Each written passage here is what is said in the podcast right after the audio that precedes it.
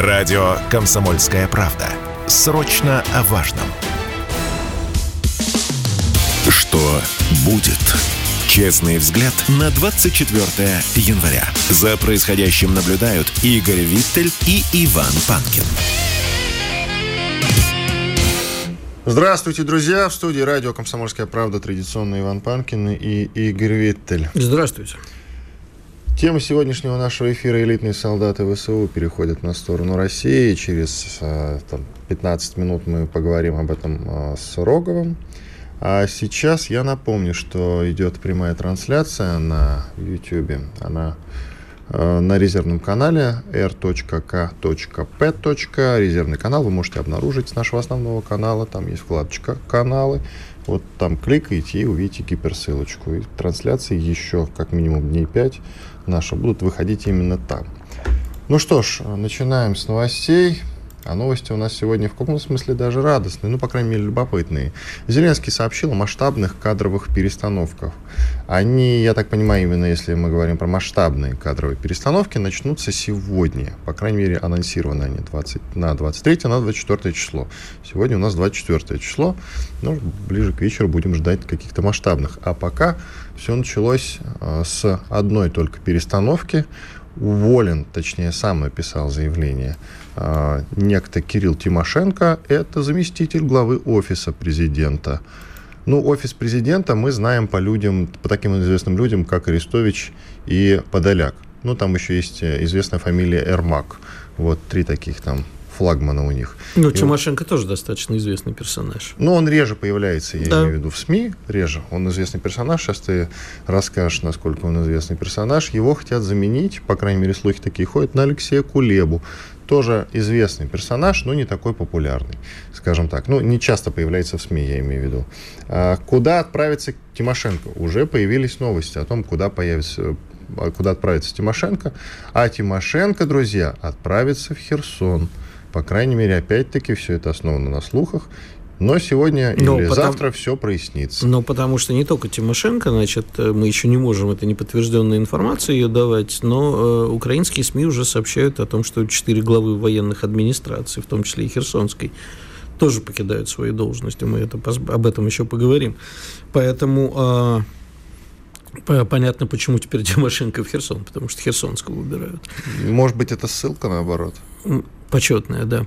Или не почетная. Не почетная. Тут, конечно же, интересно, собственно, а, э, как не принято говорить, а что случилось. А, судя по всему, ну, смотри, есть, э, как мы с тобой всегда любим, теория заговора, что Украина, помимо всего прочего, стала боем, э, полем боя для Англии и США.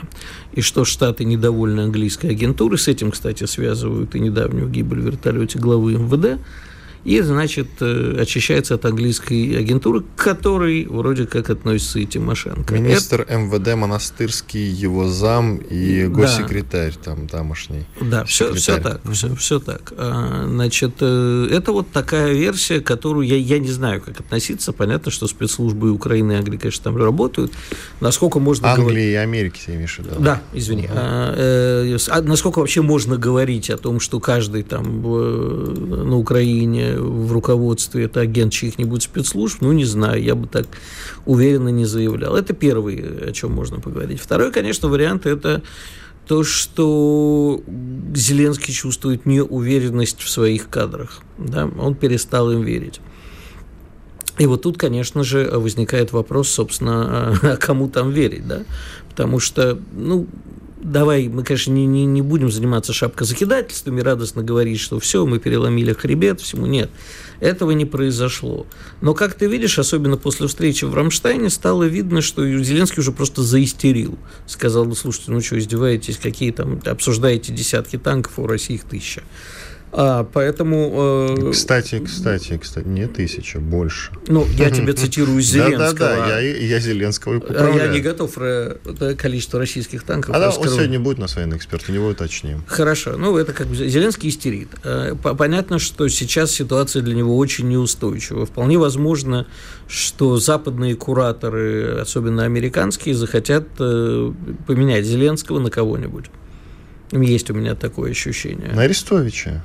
Ну, Все нет, но я думаю, что Арестович все-таки агент российской разведки. Не будем раскрывать тайны, но в последнее время себя ведет исключительно так. Учитывая его долгие и, и тесные кстати, кстати. связи с Россией, например, с Александром Гелевичем Дугиным, я бы совсем не удивился, если бы Поэтому сейчас будет идти вопрос, э, собственно... Э, а сегодня, кстати, один э, кандидат в конгрессмена от Флориды, как говорят в Америке, или Флориды... Как говорят как, у нас? Как говорят у нас, да, он сказал, что, знаете, что давайте вместо, зелен... вместо танков Абрамс, который Америка вроде как там то ли поставит, то ли не поставит Зеленскому, пошлем Зеленскому счет. Можно я про Арестовича еще Давай. скажу? Он как раз свежие новости, он назвал гимн Украины источником национальной катастрофы. Это вот из свеженького. Гимн? Да, да, да. Гимн Украины. Шены по... Мерла Украины. А, по его словам, в гимне есть очень любопытные строчки. Звучат они так. Души и тела свои положим за свободу. Скажите, вопрошает Арестович, в нашем гимне есть хоть какой-нибудь конструктив, какая-нибудь социальная инженерия? Ты знаешь... Э... Ну вот отмечает, что слова «положим душу и тело» означает, что граждане страны будут воевать до тех пор, пока не, не погибнут все. Мы все время... Он отметил, что идея, которая заложена в гимне, убийственна для украинцев. Э, мы все время с великорусский, э, великим русским поэтом Юной Петровной Морец обсуждали как раз этот момент, что украинские и польские гимны начинаются со слов «еще польская не сгинела» и «шены вмерла Украина». То есть еще Украина не умерла. Да, ну то есть, значит, то есть пока нет, но, в общем, по идее, да. И, и с Польшей то же самое. Как может гимн вообще начинаться с таких слов? Ну, может, мы чего-то не понимаем, Игорь. Ну, что-то не понимаю. Ну, не знаю, для меня, для меня нет. Кстати, ну ладно, вы об этом в, банд, э, в наших как бы смешных темах поговорим. В финале, да, уже. Да, я просто хотел там про Австралию Open поговорить, про то, как флаги путают, но это потом. А, но, флаги вот, путают, это забавно. Нет, ну вот не пускали сербского болельщика, на, ну ладно, сейчас расскажу, на Австралию Open, сказали, что у него в руках российский флаг, а на самом деле он шел с флагом Сербии. Я и так и подумал сразу. И он в результате, они там, я посмотрел просто видео, это очень смешно, у них, оказывается, лежит альбом с флагами, и когда он стал кричать, что это сербский, они достали, перелистали, да. А это смешно, потому что российский, как мы знаем, бело-синий-красный, а сербский наоборот, красно-синий-белый, ну еще с гербом Сербии. Как их можно перепутать, не знаю. Только австралийцы. А, в Австралии же все с головы на ногу. Ну, все кстати, же, да, да противоположно, все они так и увидели. Видимо, они на голове стояли. Вот, так возвращаясь к Украине, я тебе могу сказать, что, а, видимо, мы сейчас увидим большие перемены. Ты знаешь, Зеленский же уже проводил такую волну перестановок. Было, было дело где-то где-то полгода назад, по-моему, там прям много людей, спустя где-то месяц-два после начала военной спецоперации, и тогда все удивлялись среди тех людей, которых он отправил в отставку, а тогда были именно увольнения, именно увольнения, а не как сейчас вот этот вот Тимошенко написал по собственному желанию. И среди прочих те времена. Были его личные друзья, с которыми он вырос и так далее и тому подобное. И тоже много конспирологии разной ходило. Но, тем не менее, ничего не изменилось на Украине с тех пор. Может быть, и сейчас не изменится. Слушай, ну любопытно, можно... любопытно. Масштабные кадровые перестановки эти, скорее всего, связаны с тем, что он хочет поставить других людей на те территории, э, которые совсем скоро будут ну, подвергнуты, или нашими, как ты грамотно заметил, да, подвергнуты каким-то российским военным ударам и так далее. И тому Они подобное. вообще и так-то наши, это на самом деле. А, там же как бы пока еще не все наше. Пока еще не все наше. И вот туда, куда направляются наши, чтобы эти территории стали нашими, поставят каких-то очень нехороших людей. По крайней мере, вот такие слухи в телеграммах, в лучших домах телеграмма ходят. Я думаю, что нужно больше внимания обратить на военные перестановки, если они будут. А по поводу перестановок, ну, можно, конечно, мы с тобой, как люди относительно интеллигентные, можем процитировать... слово относительно. Да, да. Э, великого русского баснописца Ивана Андреевича Крылова, что как вы, вы, друзья, как не садитесь, а можем как люди с тобой на другую, как бы на одну часть интеллигентные, на другую быдло. Вот как быдло можем сказать, что когда в борделе кризис, то увольняют сотрудницы, они переставляют кровати. Видимо, Зеленский перешел э, к моменту увольнения сотрудниц борделя. Слушай, может тебе этим креативным директором борделя пойти устроиться на вторую ставку? Ты так хорошо разбираешься в теме.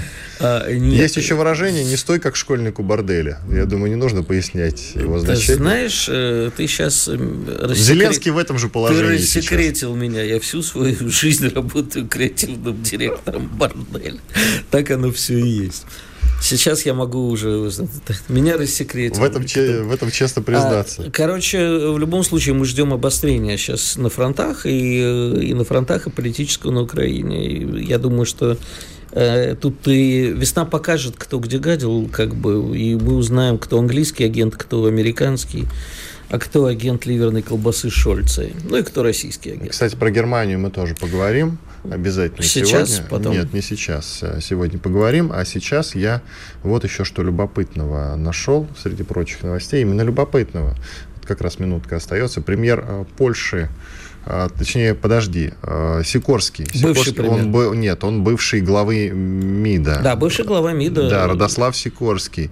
Он заявил, что в начале спецоперации были планы по быстрому взятию Западной Украины со, да, со стороны Польши. Ну, разумеется, не, не со наши. стороны нашей. Нет, ну, если я говорю про Сикорского, понятно, что... Да, э, он, да, он попалил поляков, но он еще сказал, а Венгрия до сих пор типа думает. Мы вот в начале думали, а Венгрия думает до сих пор. Я думаю, что может... Венгрия ему... даже, думаю, не думает, а планирует. Я думаю, что за такое палево ему стоит вручить какой-нибудь российский орден. Тем и... более Сикорский хорошая для России фамилия. Да, и я напоминаю, многие этот момент подзабыли, что Сикорский тот самый человек, который пропалился, когда северные потоки взорвались. Да? Он поблагодарил Соединенные Штаты тогда в Твиттере. Иван Панкин и Игорь Виттель. Сделаем небольшой перерыв, после этого продолжим. Спорткп.ру О спорте, как о жизни. Что будет? Честный взгляд на 24 января. За происходящим наблюдают Игорь Виттель и Иван Панкин. Иван Панкин и Игорь Виттель. Мы продолжаем, подключаем к нашему разговору Владимира Рогова, председателя движения «Мы вместе с Россией». Владимир Валерьевич, здрасте. Да, здрасте. Вы, инса... вы инсайдер последние дни. Очень много новостей от вашего имени распространяется по телеграм-каналам. Одна из самых интересных и любопытных, на мой взгляд, что в Запорожской области офицеры элитных, как вы подчеркнули, частей ВСУ перешли на сторону российской армии, уже делятся какими-то секретами. В общем, языков взяли, если говорить на старый манер. Расскажите, пожалуйста, об этом. Ну, я бы даже сказал, не то, что языков взяли, потому что, э, потому что языков-то все-таки берут э, силы, да, когда непосредственно наша военная разведка, наша элита передовой выходит и притаскивает. Э, эти бойцы сдались сами, то есть перешли на мирную сторону, э, была договоренность о сдаче. Э, вот, э, в общем, в принципе, есть уже видео, как они сдаются, да, как переходят на мирную сторону с э, белой тканью, да, со словами, что все, все нормально. Навоевались. Да, да, в прямом смысле навоевались. Ну, тем более, как бы э, убивать и умирать за режим Зеленского хочет все меньше людей. Э, ну, достаточно посмотреть, что с середины декабря до середины января, вот за месяц, еще до начала вот этих более активных действий, да, вот этого тактического наступления локального, которое у нас в Запорожской области происходит, я бы не говорил о каком-то стратегическом наступлении, я пока его не вижу, да, э, я вижу там в пределах 30 километров э, разведку боем, которая дает очень неплохие обнадеживающие результаты. Так вот, э, до начала еще этого локального наступления десятки людей со стороны ВСУ переходили на мирную сторону, договорились, с нами и сложили оружие.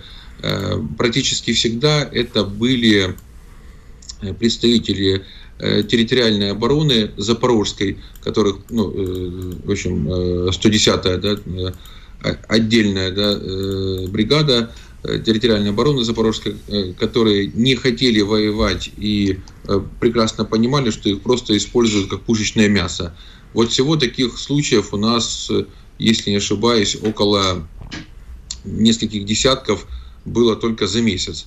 А почему они еще были? Ну, потому что, э, потому что э, запорожцев кидали на самый передок, э, запорожцев использовали, ну, без каких-то там условностей, как мясо. Запорожцев не жалко, и на втором уровне обороны непосредственно уже у боевиков Зеленского стояли как раз персонажи из э, теробороны 102-й бригады теробороны, это Ивано-Франковские. Кстати, по поводу Ивано-Франковской вот этой теробороны, так называемой, показательный момент, вот я у вас в эфире это точно впервые говорю, э, вчера и сегодня началось противостояние в контексте того, что произошел массовый отказ боевиков из 102-й бригады теробороны ВСУ выполнять приказы ну, то есть отказ выполнять приказ да, по выдвижению на боевые позиции под Гуляй-Полем. Э, ну, или как они это называют, Пологовское направление. Э, там должны были оборудовать огневые позиции и опорные пункты в таком селе, как Малиновка, все мы помним свадьбу в Малиновке, да, и в Червоном. Так вот, вот эти э, галицаи с Франкивщины сказали, нет, пусть это делают запорийские, да, то есть пусть они тут умирают, что мы тут должны делать? Мы во втором ряду стоим и контролируем. А, ну, причем, что любопытно, Э, сама вот эта 102-я бригада теробороны Львовской, э, ой, Львовской, прошу прощения, Ивано-Франковской, носит название в честь гауптмана э, Дмитро Витовского, да, то есть вот как бы такие славетные традиции украинского воинства, да, особо сильно не парясь, данные персонажи своих героев пытаются притащить на временно оккупированную территорию Запорожской области Российской Федерации. Ну, знаете, в свое время э, Зеленский, когда шутил официально, часто он шутит неофициально последние четыре э, года, да, причем его шутки просто кровавые, мы прекрасно это понимаем. Так вот он, он как раз ввел такое понятие «героям страшно», да, вот говоря вот о подобных войнах. Вот именно это на запорожском направлении э, и, и произошло со 102-й бригадой. Дальше, возвращаясь к запорожцам, с середины э, декабря до середины января, опять же, до начала активных боевых действий, э, было не менее десятка боестолкновений э, между теробороной и боевиками Азова и Кракена, нацистских подразделений, которые стоят непосредственно в этом, как его называют-то, в заградотрядах. Э, Причем, что показательно, э, запор... ну, в общем, запорожцев не просто били, принуждая к боевым действиям, э, их пытали, да, и даже стреляли, причем стреляли, например, там в коленную чашечку, то есть просто использовали те же пытки, которые используют по отношению к нашим военнопленным. И не менее 7 человек были убиты, и 18 были ранены, причем ранения часто средней и э, тяжелой да, как бы тяжести. Э, и что показательно, то, что все эти люди находятся в одной больнице, в 9-й городской больнице на правом берегу в Запорожье, около Запорожского трансформатора, на такой улице с, э, с парадоксальным названием «Счастливая». Да?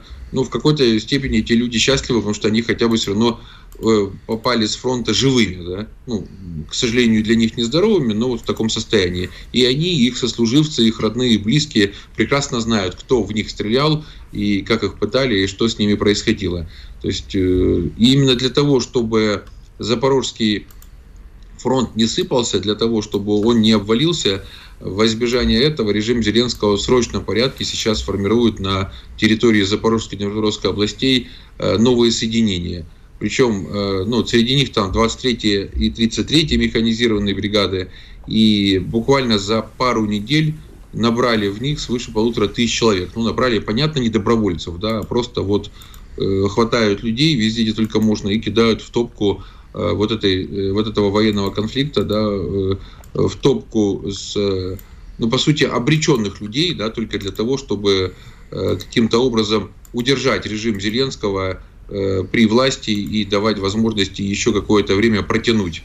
То есть, ну, что сказать, просто негодяи, да, которым, естественно, жизни людей это, это, это просто ресурс, который можно менять на конкретные Э, финансовые преференции в прямом смысле. Кстати, о финансовых преференциях и о грязне пауков в банке или классическом СДД, да, сожрите друг друга. Вот сегодня ночью появилась информация из нескольких источников, практически уже почти официальная, о том, что начался массовый исход чиновников Зеленского, как бы по собственному желанию написали гауляйтеры Зеленского в Сумской и Днепропетровской областях, а также на оккупированной части Запорожской и Херсонской областей. Да-да-да, мы сейчас обсуждали это.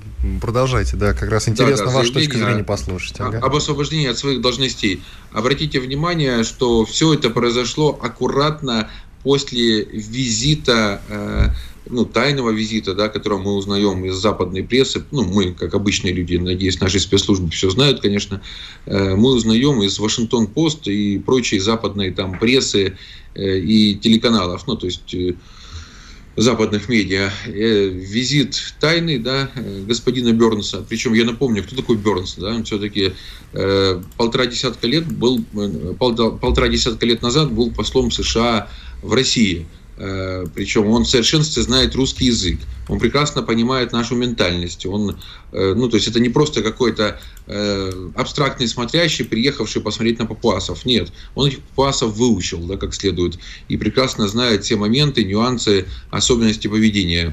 Надо уточнить, что это директор ЦРУ. Да, да, директор ЦРУ. А, я не сказал, ну, может угу. прошу. Да, да, да, директор ЦРУ. Да. Приезжал, действительно была тайная встреча с Зеленским. Что любопытно, тут же надо добавить, что обычно директора ЦРУ не встречаются с главами государств. То же самое э, Зеленский как-то несколько лет назад, после того, как было понятно уже, что с Минском можно попрощаться, тогда же как раз глава Ми-6 британского приезжал и встречался с Зеленским. И после этого его Э, Зеленского риторика изменилась полностью. Абсолютно. Вот, да, ну от, и... от человека мира он превратился в человека войны как раз. Продолжайте, пожалуйста. Да, я бы хотел добавить, что мало того, он встречался даже с господином Муром, ну то есть с главой британской спецслужбы Ми-6, да, да, непосредственно да, да. в офисе Ми-6. То есть такого не делал ни один глава никакого государства, даже самого там потерявшего любую, э, любой суверенитет и любые какие-либо там свои возможности, да, там э, независимости. Но Зеленский это делал абсолютно спокойно. То есть это... Так это, там прикол-то в чем? Опять-таки с Ми-6 то же самое. Они не встречаются с главами других государств. Таких прецедентов-то не было до этого. Совершенно вот. верно. Но это нарушение всех правил протоколов, потому что э, глава государства не имеет права встречаться с э, руководителем иностранной спецслужбы. Это просто уже законченный состав преступления. Ну, просто Украина не государство, я тут вмешаюсь, поэтому... Да, да, Украина не государство. Владимир Валерьевич, у нас меньше минуты осталось, коротко. Что говорят, вот мне просто интересно по поводу элитных, да, вот этих вот бойцов, которые перешли э, на сторону России, чем они мотивируют, кроме того, что не хотят воевать на стороне Зеленского. У них же и с дотациями все в порядке, э, с, и с довольствием все в порядке. 30 секунд, коротко можете ответить? Да, не могу сказать, чем мотивируют, у меня нет ним доступа и общения, зная, что перешли сам этот факт. Я думаю, люди, люди просто хотят жить. Это главная мотивация, которая и, и четкое понимание, что с режимом Зеленского долго и тем более счастливо жить у них явно не получится. Но, Спасибо. надеюсь, у, у людей еще и совесть включилась. Спасибо. Все. Владимир Рогов, председатель движения «Мы вместе с Россией» был с нами на связи. Мы, это Иван Панкин и Игорь Виттель, уходим на перерыв. Радио «Комсомольская правда». Срочно о важном. Будет? Честный взгляд на 24 января. За происходящим наблюдают Игорь Виттель и Иван Панкин. Иван Панкин и Игорь Виттель, мы возвращаемся в эфир. Напоминаю в очередной раз, что идет прямая видеотрансляция на нашем резервном канале в YouTube. Он называется r.kp. Это что такое? Вот по привычке говорю КП. r.k.p Точка. Это наш резервный канал, основной радио «Комсомольская правда». Напоминаю вам, 105 раз находится в бане. Но не парится, а просто отдыхает, потому что его туда отправило руководство YouTube. Надоели мы немножечко. Хотя быстро как-то от нас YouTube-то устал. Да. Всего там больше, чуть больше месяца И запомните, прошло. РКП это мы, а РКН это Роскомнадзор. Не перепутайте да, Кутузовы. Кстати, действительно, и они тоже наблюдают, поэтому мы так осторожно относимся к словам. Ну да ладно, найти резервные каналы, нашу прямую трансляцию очень легко. Вы заходите на основной канал, там вкладочка каналы, и вы увидите гиперссылку на РКП как раз. Переходите, смотрите прямую трансляцию. А, кстати, наши телеграм-каналы вы можете найти в описании к этой трансляции. Ну что ж, сейчас мы пообщаемся с военным экспертом. Александр Перинжиев, военный эксперт, доцент кафедры политического анализа и социально-психологических процессов РЭУ имени Плеханова. Александр Николаевич, здрасте. Здравствуйте. А давайте начнем с потерь. Мы тут обсуждали только что с Владимиром Роговым, а, что число сдающихся в плен увеличилось как-то внезапно. И мне вот стало интересно, мы даже с Игорем Виттелем в перерыве коротко обменялись по этому поводу репликами. Ведь действительно, в какой-то момент, помните, было много сдающихся в плен от ВСУ к нам. Потом это число резко как-то сократилось, и даже перестали поступать новости о сдающихся в плен. И сейчас они поступают снова. С чем вы это связываете? Ну, во-первых, они связаны с наступлением вооруженных сил Российской Федерации. Как вы понимаете, в плен можно брать только в ходе наступления, а не когда мы обороняемся. Да? До этого все-таки вспоминайте, в основном мы вели оборонительные бои. Да? Вот. И, конечно, когда идет наступление, а тем более успешное наступление, да, в этот момент, э, во-первых, идет деморализация э, противника, да, который обороняется и при этом обороняется в сложных условиях под серьезным огневым давлением со стороны вооруженных сил России. Ну и надо здесь еще отметить, это, конечно, э, то, что ну, когда они чувствуют, что попадают в плен, там, так сказать, э, в смысле, я имею в виду неправильно, попадают в окружение, вот, и отрезается от них основная, так сказать, система связи, э, система коммуникации. Конечно, это все очень деморализует э, военнослужащих вооруженных сил Украины, и, конечно, здесь больше как раз условий для того, чтобы они сдавались в плен. Тут и про потери, вот я коротко сказал об этом, а потом на пленных перешел. Возвращаемся к потерям. Пентагон, во-первых, признал э, большие потери украинских войск. И тут я смотрел фрагмент какого-то украинского шоу в Ютьюбе. И там, э, значит, ведущие обменивались мнением, что уже 140 тысяч среди потерь ВСУ. Как вам эта цифра? Верите ли вы в нее? Они также уточнили, эти ребята, что семьям не дают тела, чтобы не пугать народ. Вот. 140 тысяч. Э, вы верите в эту цифру или нет? Ну, вполне. Вполне обоснованная цифра с учетом того, что какое, так сказать, производится огневое, так сказать, поражение противника. И вспоминаем еще, что в ходе наступления украинской армии, в общем-то, там тоже были большие потери – и даже они несут потери в ходе наступления российских войск. То есть, казалось бы, э, ну, обороняющая сторона должна нести меньше, так сказать, потерь, но в результате, так сказать, э, весьма эффективного огневого воздействия на противника, да, он значит, несет действительно большие потери. Еще уточните, пожалуйста, вот Лавров пробросил такую фразу, что Россия ведет Западом уже не гибридную войну. Растолкуйте, пожалуйста, по-военному, чтобы было всем понятно. А, в общем-то, в общих чертах все понимают, что такое гибридная война. Но как ее понимать вот в текущем контексте? Вот эти слова Лаврова я имею в виду.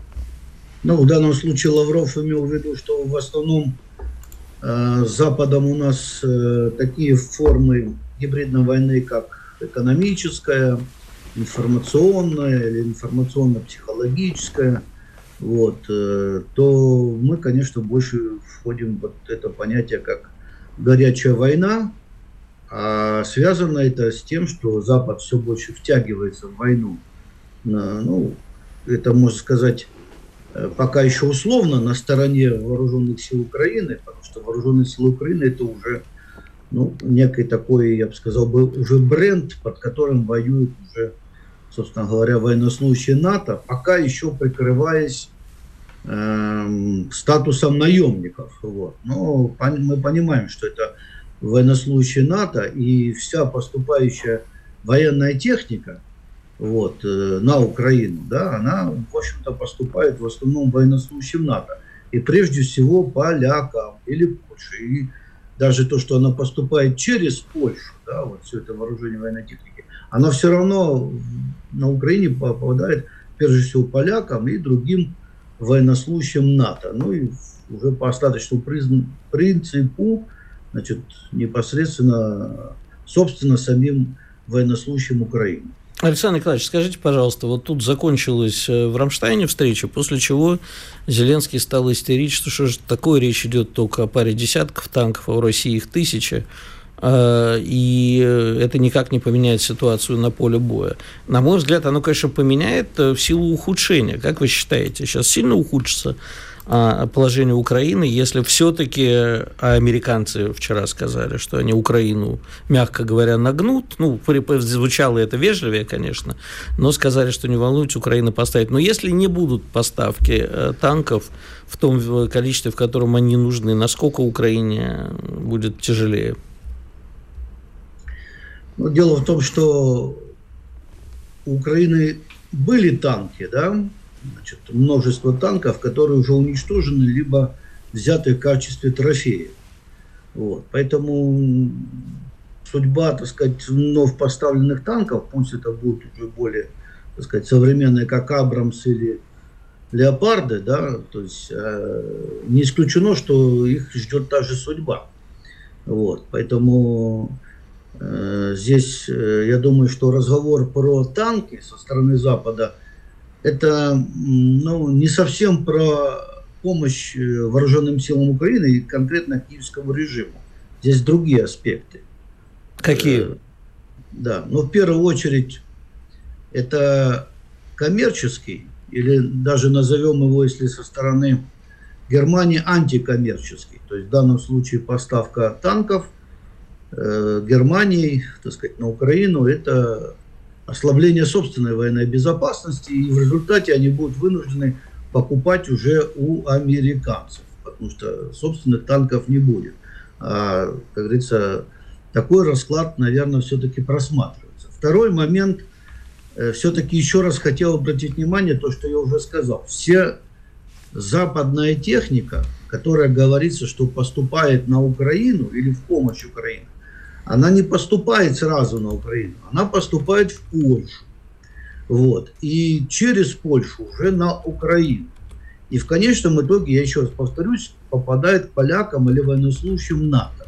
То есть смысл э, всего этого, пока об этом почему-то как-то не очень-то говорят, в том числе на Западе, но давайте вспомним заявление того же э, Анджея Дуды, что мы будем строить одну из сильных армий в Европе. Вот за счет чего? За счет как раз вот этих поставок э, военной техники со всех стран Европы. То есть вся Европа отдаст танки э, Польше, а Польша как бы передаст на Украину.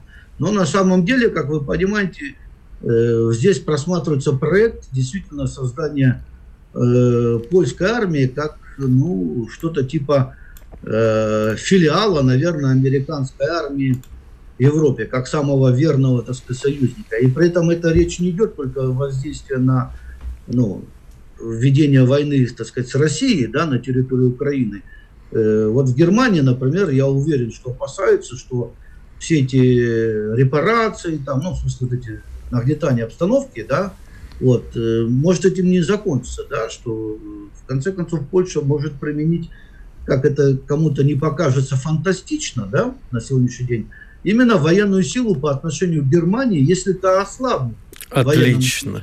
А Польша значительно увеличит свою э, военную мощь. Простите, вот. остальные страны НАТО тогда на чьей стороне будут воевать, если Польша нападет на Германию? Они останутся пока в стороне.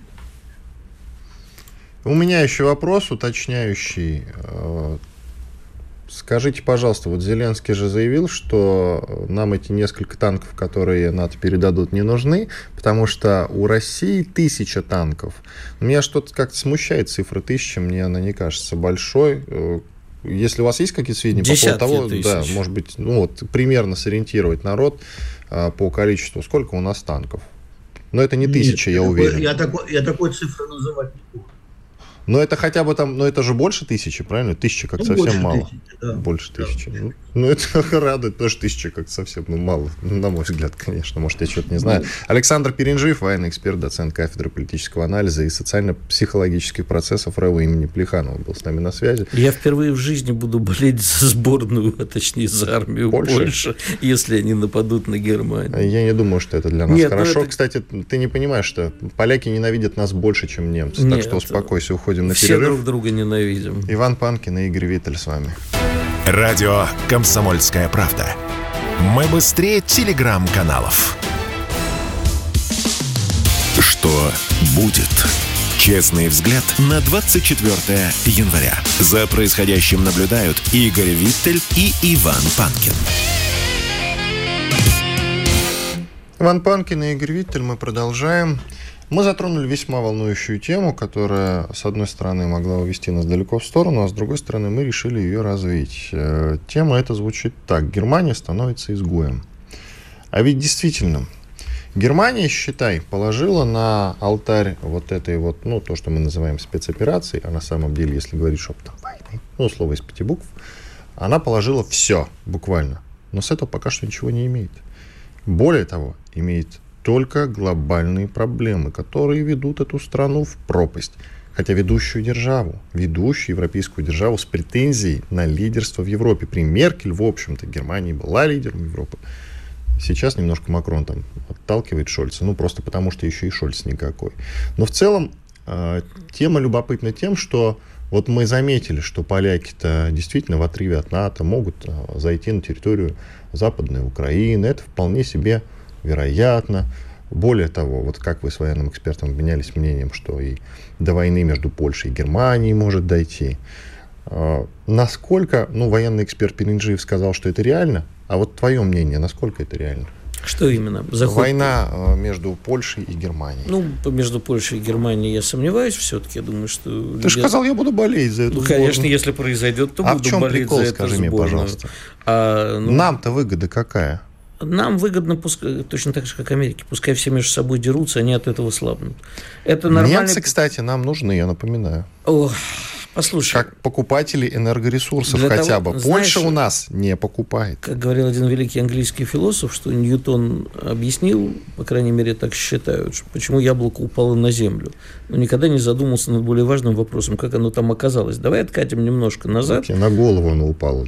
А вот, Кое-кому. А, ну, неважно. А, и посмотрим, как мы оказались в таких отношениях с Германией. И действительно, Германия в последнее время была нашим одним из основных европейских партнеров. Союзников, И да. в силу... И, кстати, ну, нет, давно союзник, союзников я бы не сказал. И, кстати, уже больше 40 лет они наши прям союзники-союзники, я считаю. Вот, значит, э, о чем хочется тут поговорить? Непонятно, почему Шольц сломался сейчас. Вообще, откуда взялась фраза, что Германия становится европейским изгоем, это, кажется, из польской прессы. Они Да-да-да, об- кстати, извини, я не могу удержаться, ведь э, тут кое-кто ему звезду героя Шольца предлагает дать как раз за то, что он как раз не дает, не визирует поставки танков на Украину. Ну, мы Ну, посмотрим, это сколько, просто шутка. сколько, сколько он продержится, на это надо, конечно, посмотреть. Потому что американцы, как я уже говорил вчера, начали говорить, не волнуйтесь, все будет с Германией нормально, мы им все объясним. А, неожиданный маневр Шольца, и не знаю, чем вызванный, э, потому что как бы он внезапно осознал, что типа, самым Германия как-то и собственную оборону э, об- облегчает, скажем так, э, делает позицию Германии военную более слабой. Э, Я думаю, что Шольц все-таки как бы там его не дразнили ливерной колбасой, не издевались над ним. Пусть и не семи пядей во лбу, но это даже там пятиклассник понимает, что отдавая свои танки и не получая взамен ничего, ты как-то ослабляешь свою оборону. Это первое. Понять, что, э, вот как ты сказал, в пропасть летит Германия. Нет, пропасть не летит, но ее позиция очень сильно ослабляется. И э, там, мы, конечно, мо- можем тоже радостно, как мартышки, прыгать и кричать, что в этой зимой все замерзнут. Нет, не замерзнут. А, но, тем не менее, про- промышленность Германии очень сильно страдает и будет страдать дальше. И ну, нам тут последние дни с тобой эксперты экономические объясняли как бы все подробно, почему Германия со своими россказнями о том, как они избавились от российских энергоносителей, мягко говоря, говорит не совсем правду. То есть избавиться-то избавились, но получили более дорогие энергоносители и э, более стрёмные, экологически менее чистые. В общем, все, что происходит в Германии, это плохо. Но сказать, что об этом Шольц только сейчас догадался, ну, я не знаю, я думаю, что и раньше догадывался. Если он сейчас сказал, э, что мы, скорее всего, не будем поставлять танки, а после этого его американцы нагнут, э, то, в общем, Шольц потеряет все э, политические очки, которые только можно, и внутри страны, и на международной арене. Станет очевидно. понятно, что Германия из европейского лидера превратилась в марионетку Соединенных Штатов. Вот это будет прям настолько понятно, что дальнейшая судьба политическая Шольца тоже будет, ну, такое – не, не, не, не готов я его серьезно обсуждать. А скорее всего, на волне недовольства Шольцем э, будет усилено правые и ультраправые круги Германии, которые будут против такого расклада событий. Что это такое? Германия отдает свои танки Украине. Вы что, с ума сошли? и все остальное. Поэтому я считаю, что сейчас мы увидим очень интересный расклад. Абсолютно уверен, что Шольц продавит.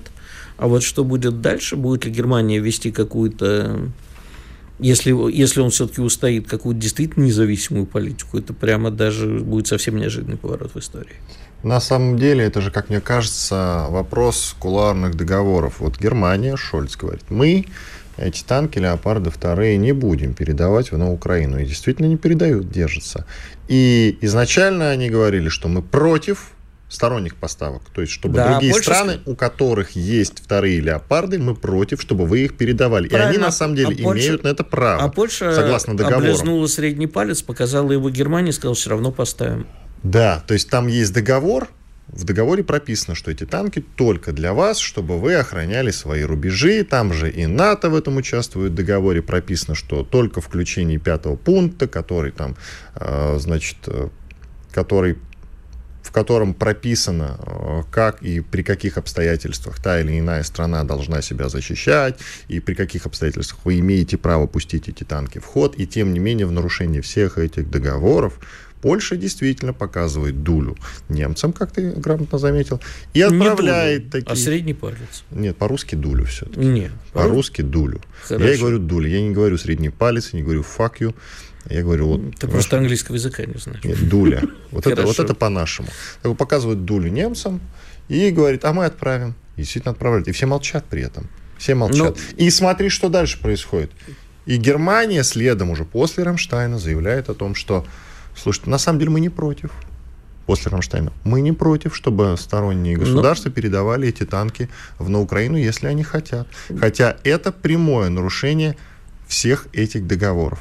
Ты знаешь... Э, Любопытно. Э, да, просто нужно посоветовать господину Шольцу меньше вилять э, пятой точкой, потому что... Слишком... А может быть, им виляют?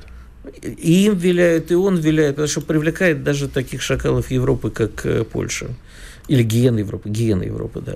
А слабеньких, но вертких. Так что Шольц еще от них получит. Я бы обратил твое внимание на еще а, две интересные новости. Первое, что Штаты тут э, прям публично, и Блумберг напечатал, говорят о том, что они обнаружили, что Китай э, поставляет, э, сотрудничает с Россией, не поставляет, там сказано, сотрудники, китайские государственные компании, если быть точным, давай будем аккуратны со словами, сотрудничают с Россией в области вооружений, но non-lethal вооружений, то есть не смертельных вооружений. И что? И теперь они Китай, большой скандал, они китайцам ставят это на вид, говорят, ай-яй-яй, китайцы, вы же не хотите, чтобы мы с вами еще из-за этого поссорились.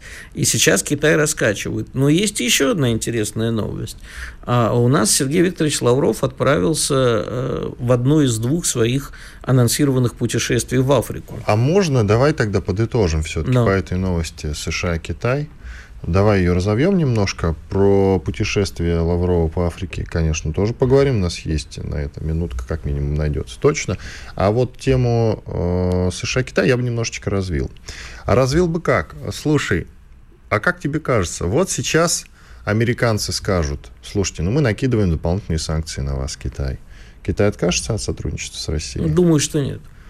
Понимаешь, а я думаю, что, к сожалению, да. Нет, Китай э, всегда, Для кстати... Китая не важна Россия, для Китая важно, важно показать Соединенным Штатам, что они не Шольц и прогибаться под, по указивке не будут. Но до этого всегда прогибались, обрати внимание. Нет, никогда в жизни. Прогибались. Нет. А, из-за санкций прогибались. И история с Huawei, когда он а, так или иначе не покидал российский рынок из-за санкций и так далее и тому подобное. Это как ветка под снегом. Знаешь, дзюдо очень любят. Вот Владимир Владимирович любит тоже эту метафору. Давай ветка прогибается прогибается под снегом, а потом распрямляется. Она... Давай пари. Давай, пари. конечно. По этому Даже поводу... если они сейчас что-нибудь вежливо скажут и скажут окей, все равно это все развернется в сторону Китая. Китай настроен на зарабатывание бабла. Правильно. И если санкции ему будут обходиться дороже, чем не будет сотрудничество, ему ничего. Китай, э, Соединенным его Штатам экономика также, падает сейчас. Вань, Соединенным Штатам нужен также Китай. Не настолько падает китайская экономика, и с американской все еще хуже. А Соединенные Штаты нужны Китаю точно так же, как и Китай нужен Соединенным Штатам. Это все игры на найских мальчиков. Мы с тобой хорошо все пари заключено. Все, Лав, Идем Лаврова дальше. раскачал. Да, к Лаврову, да. Значит, первым делом Сергей Викторович посетил ЮАР. А, Ну, одна а из самых, собственно, богатых стран вот, Африке. а, да. э, на носу у нас совместные учения военно-морские Китая, России и ЮАР. Так вот, в ЮАР э, существует достаточно мощная депози- э, оппозиция, называется Либерально-демократический альянс, которая выступает про- против России и кричит, что вообще пр- правительство ЮАР э, предает все идеи, как же можно там, э, мы вот ездили на Украину, говорит лидер партии, там такое творится, а вы тут с русскими миндальничаете, и мне страшно подумать, что будет, если русский корабль после учений с нами пойдет туда. А, так что сейчас у нас, э, мы собираем Африку вместе, это вот в плане Ну, в общем, это очень по-советски. многополярной Европы, да. И надо напомнить, что ЮАР входит в БРИКС.